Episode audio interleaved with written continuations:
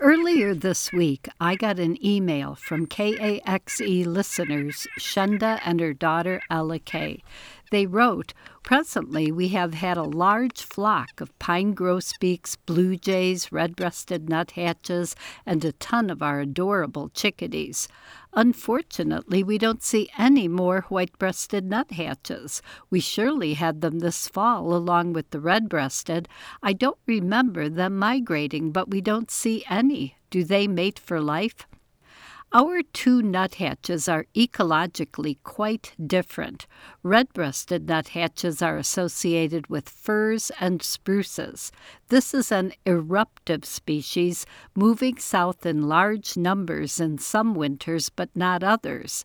But even in the northernmost parts of their range in much of Canada and southern Alaska, many individual red breasted nuthatches remain all winter as well. We Northlanders get to see them year round, but except in the mountains and areas of the west where conifers predominate, red breasted nuthatches are essentially only a winter bird in much of the lower 48, as far north as the southern half of Wisconsin and southern and western Minnesota. White breasted nuthatches are associated with deciduous forests and are far less migratory, so people who see them in winter can also usually find them in the exact same areas during the nesting season. White breasted nuthatch populations are more stable, though slowly increasing.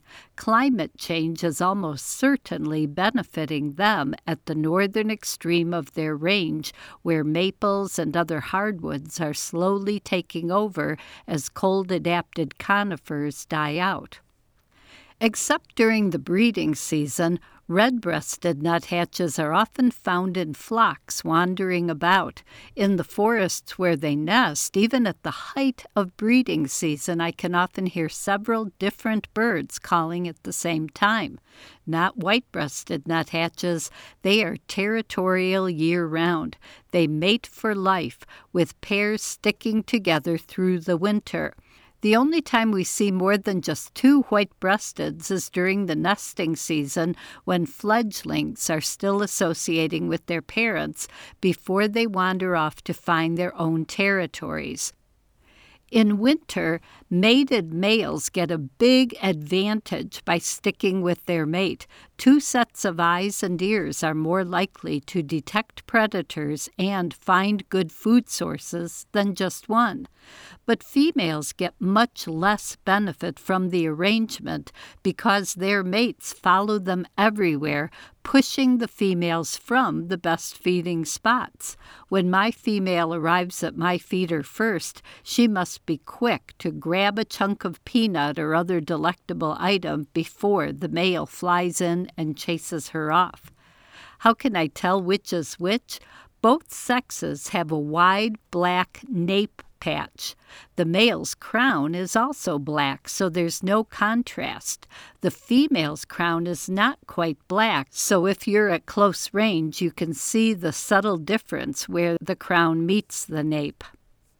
Because white breasted nuthatches are so territorial, it's a rare feeder in the North Woods that would ever get more than one pair in winter, unless that feeder is exactly on the boundary between two territories. Like red breasted nuthatches, white breasteds often associate with chickadee flocks, but white breasteds are much more standoffish, usually sticking to the periphery away from the bustling activity. When they come to feeders, they very often grab something to eat elsewhere, as chickadees do, so they're not nearly as conspicuous as other feeder birds, and during mild spells, they can get the vast majority of their food elsewhere. That means they don't need to be in trouble for us not to detect them. When a pair disappears from an area where they'd been reliable, it is also possible that one member of the pair died and the other moved elsewhere to find a new mate. Because they are widely spread apart up here in the more coniferous North Woods, it doesn't mean anything in terms of their overall population, but it's still very sad. I'm Laura Erickson, speaking for the birds.